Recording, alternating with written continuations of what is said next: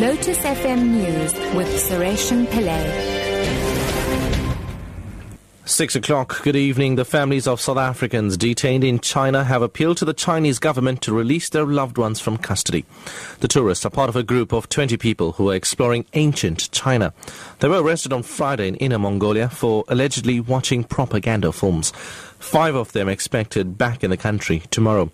Vodacom CEO Shameel Joseph, whose brother, aunt, and uncle are among those detained, says a lack of communication from Chinese officials is most worrying. My appeal would be please resolve the issue so that we can send them home, send them back home to their families. And also just to the South African government to thank them for their support, but, but also to ask them to, to exert even more pressure if possible to try and, and, and get this matter resolved. Police have launched a manhunt after reports of men impersonating police dressed in full uniform storming and robbing houses in Durban. Several people have reported incidents of suspects claiming to be police and storming their houses demanding cash and valuables. KwaZulu-Natal police spokesperson Thulani Zwane says a case of house robbery is being investigated in Bonela. Zwane has urged members of the public who might have information to come forward. We can confirm that the Kissamania police have opened a case of house robbery after three suspects posing as police officers entered into their into the house and they demanded cash as well as uh, the firearm. It is alleged the suspect took a, a, a firearm as well as uh, 10,000 rand cash before they fled the scene.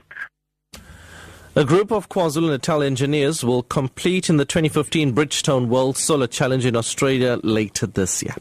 South Africa will be the first African entry in the competition. The team from the University of KwaZulu-Natal has built a smart electric car called the UKZN Hulamin Solar Car.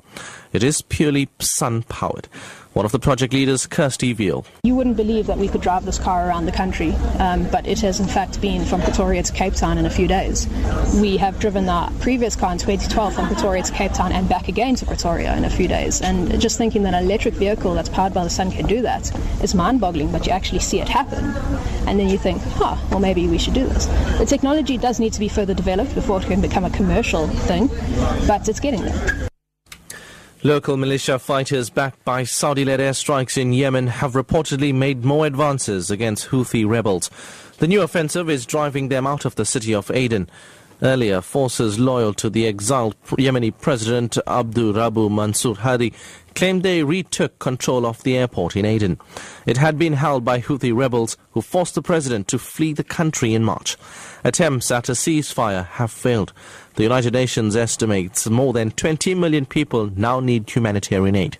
The BBC's Sebastian Usher reports. Aden is Yemen's main port, but it's been devastated by months of fighting. President Abdurabu Mansur Hadi took refuge there from a Houthi advance after he escaped from Sana'a, but he was forced out and into exile, prompting the Saudis to launch their air campaign to stop the rebels.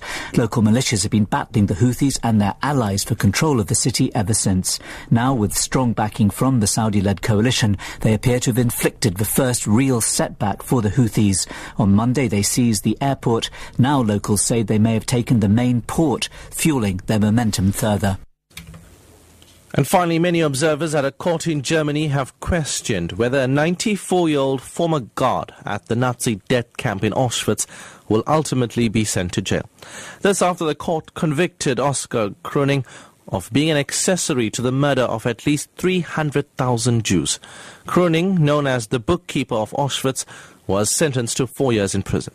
Efraim Zuroff is the director at the Simon Wiesenthal Center, which tracks down surviving Nazi war criminals. This verdict shows that the fact that someone was not personally involved in the physical side of the process of annihilation does not free that person of responsibility for being part of an apparatus that implemented the final solution. So the verdict is very important.